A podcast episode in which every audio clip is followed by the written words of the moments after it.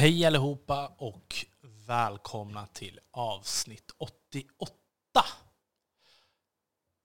Det här Clubhouse-avsnittet som vi skulle ha släppt förra veckan, eh, den blev gjord.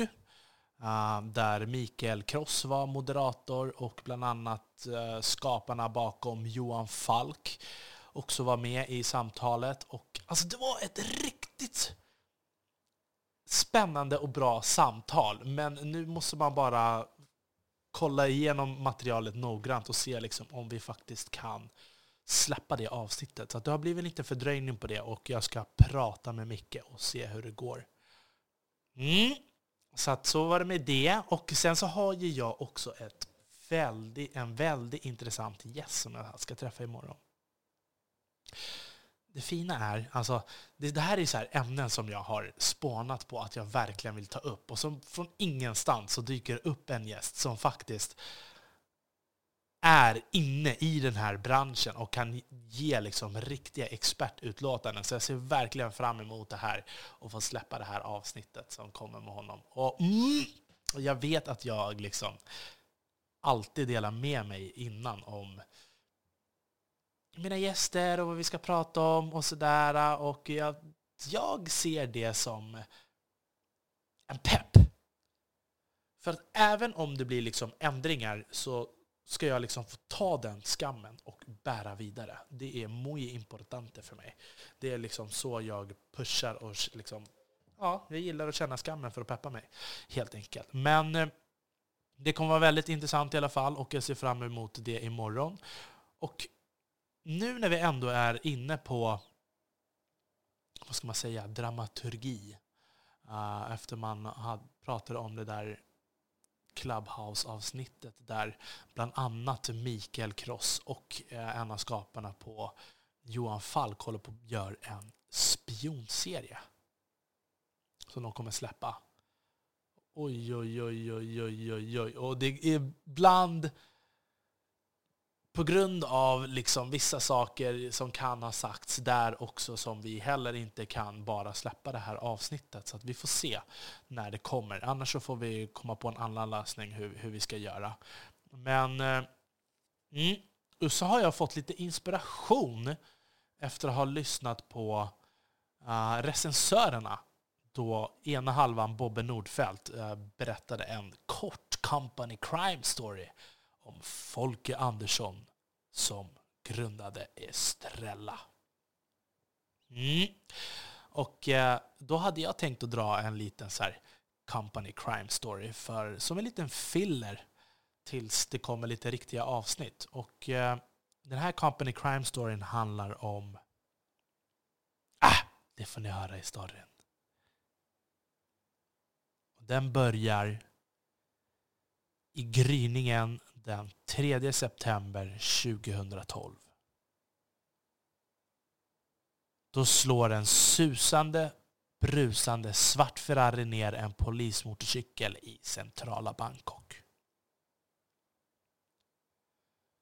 Polisen slogs ner och kroppen släpades långt ner för den mörka gatan innan bilen bara brusade därifrån. Men enligt polisen så leder ett spår av olja som läcker från sportbilen. Och det här spåret leder fram till lyxhemmet för en av Thailands rikaste familjer. Delägarna till Red Bulls energidrycksimperium. Mannen som kör Ferrarin var Vorajut, även kallad Boss Jovidaya. Arvtagaren till en familjeförmögenhet som uppskattas vara värd 20,2 miljarder dollar. Vorajut anklagades på flera punkter. Drograttfylla, fortkörning, hit and run och vårdslös körning som orsakat död. Men ärendet har stått stilla i flera år då miljardärssonen flera gånger missat eller skjutit upp åklagarens kallelser. Myndigheterna tror att han lämnade landet 2017. Och den 23 juli 2020 bekräftade justitieministeriet OAG att de hade beslutat att lägga ner alla anklagelser mot våra Jut. Och beslutet att lägga ner anklagelserna satte målet rakt tillbaka in i rampljuset igen. Då arga thailändare länge hade känt att rättssystemet orättvist gynnat de rika. Vissa krävde en bojkott av Red Bull-produkter. Andra säger att beslutet att inte åtala våra Jut var den senaste och mest uppenbara bekräftelsen av en uppfattad kultur av strafffrihet för eliten. Sedan dess så har det allmänna trycket ökat. Och premiärministern Prayut Chan-o-cha har lovat att säkerställa rättvisa i det thailändska samhället.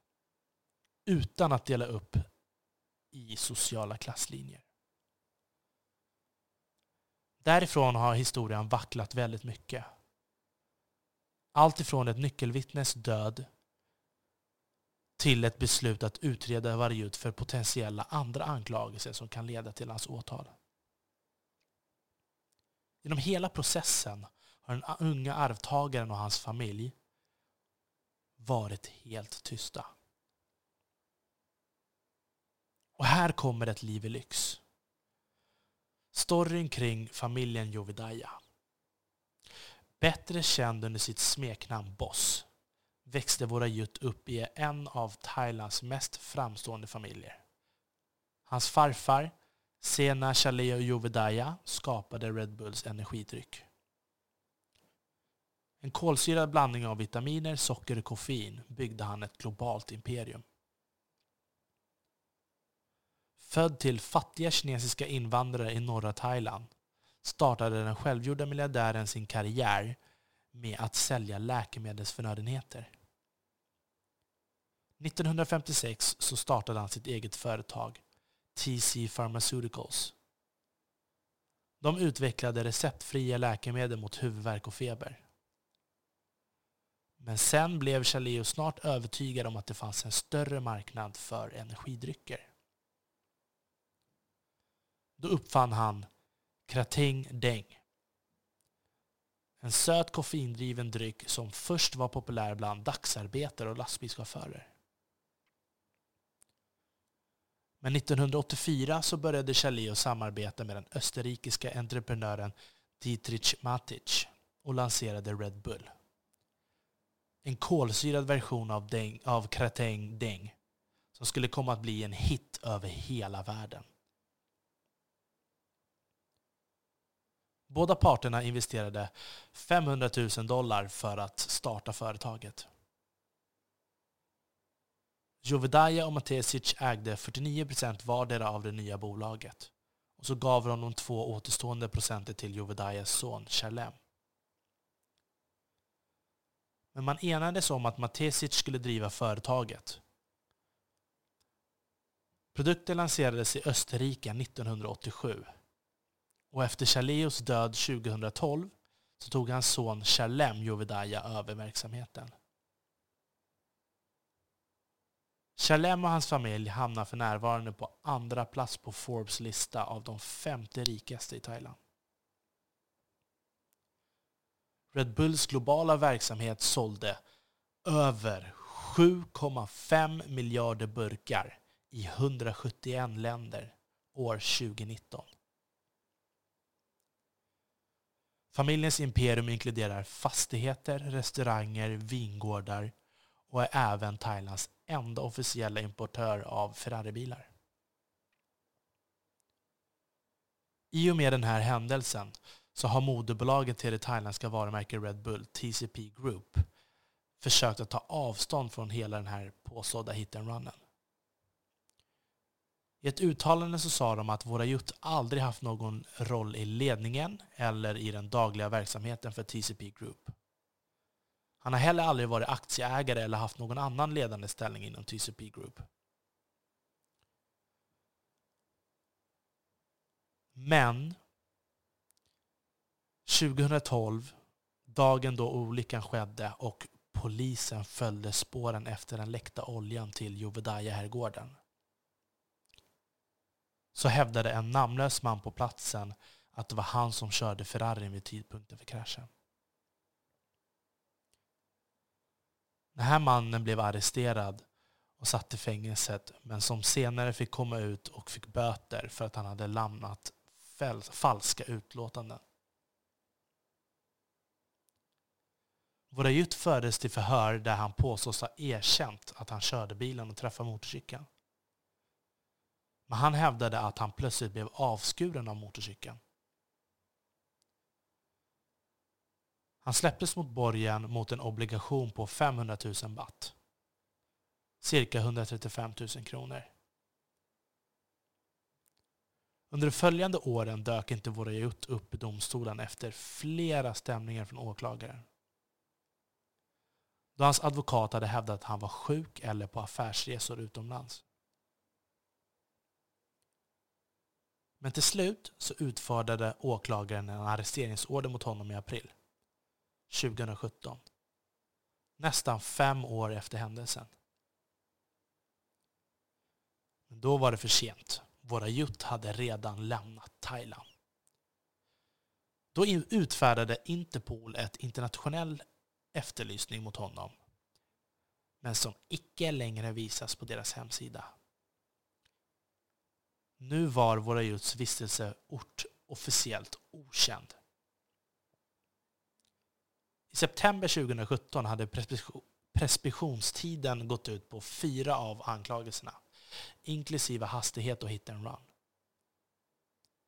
Polisen hade då fram till 2027 att åtala för den allvarligaste anklagelsen. Vårdslös körning som orsakat död. Det var tills ÅG lade ner ärendet som rapporterades den 23 juli 2020. Åklagaren som ansvarade för ärendet gav ingen förklaring till beslutet. Men i ett brev som utfärdats av Riksrevisionen informerade polisen om att beslutet tyder på att det är baserat på nya bevis. Nya bevis som hävdar att Varjut inte körde för fort vid tiden av den dödliga kraschen. Ursprungligen ska polisen ha sagt att han kört en uppskattad hastighet på 177 km i timmen. Långt över den hastighet på 80 km i timmen. Men polisexperten som ursprungligen utvärderade Ferraris hastighet ändrade sin uppskattning 2016. Från 177 km i timmen till 79 km i timmen. Strax under hastighetsgränsen. Utan att förklara hur, hur han kom fram till det nya antalet. Även ytterligare två vittnen sa till åklagaren att Ferrarin bara rörde sig mellan 50 och 60 km i timmen vid kraschen. Ett av vittnena var polisen Jarashut. Han hävdade att han körde en lastbil bakom polisen och såg hur motorcykeln plötsligt skar fram framför Vorojuts Ferrari strax före kraschen. När Jarashut förväntades att kallas igen för att ge sina bevis när flera nya utredare undersöker anklagelserna om varför ärendet lades ner då kommer det fram att Jarashut också hade dött i en motorcykelolycka. Ett vittnes död. Den plötsliga döden av ett nyckelvittne. På höjden av kontroversen uppstod en offentlig uppståndelse. Kameravakningsöverbilder visade hur Vittnet Jarashut som körde sin motorcykel på en tom väg i den norra staden Chiang Mai innan han krockade med en annan motorcykel som kör i samma riktning. Överste löjtnant i området sa att de två männen hade träffats natten och drack på en bar. Och Jarashut följde med sin nya bekantskap för att åka till en annan plats. I deras undersökningar tyder det på att Jarashut tappade kontrollen över sin motorcykel och klippte till i hjulet på den nya bekantskapen och krockade rakt in i den andra föraren. Och den andra föraren överlevde kraschen. Men för vissa observatörer var tidpunkten av dödsfallet märklig. Jarashuts död kom en dag efter att premiärministern sagt att han ska undersöka varför fallet lagts ner. Efter det här har flera försök att få utredningen på rullning varit lönlösa. Och det här har varit en familjeskandal. Skandalen har inte bara retat upp samhället som drivit en kil genom en familj som länge varit tyst i frågan. Men anklagelserna mot våra Jutt har ännu inte återinförts. Men han är fortfarande en eftersökt man. Slut. Ah. Alltså jag har ju... Jag, jag, jag spelade in det här avsnittet förra veckan också. Men eh, jag vill inte släppa det. Jag tycker inte det passade till, till den här podden. Jag vet inte varför, för att jag tycker inte att det är rättvist att eh, företaget blir neddraget i det hela. Men fy farao att ha en sån där grandson alltså.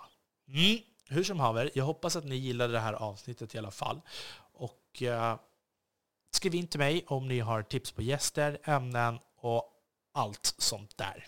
Så länge så hoppas jag att ni följer oss på sociala medier och att ni ger oss betyg i podcaster-apparna. Och eh, så länge Jakten efter guldet, mina vänner. Vi hörs igen nästa vecka med vänliga hälsningar Armon Faltin.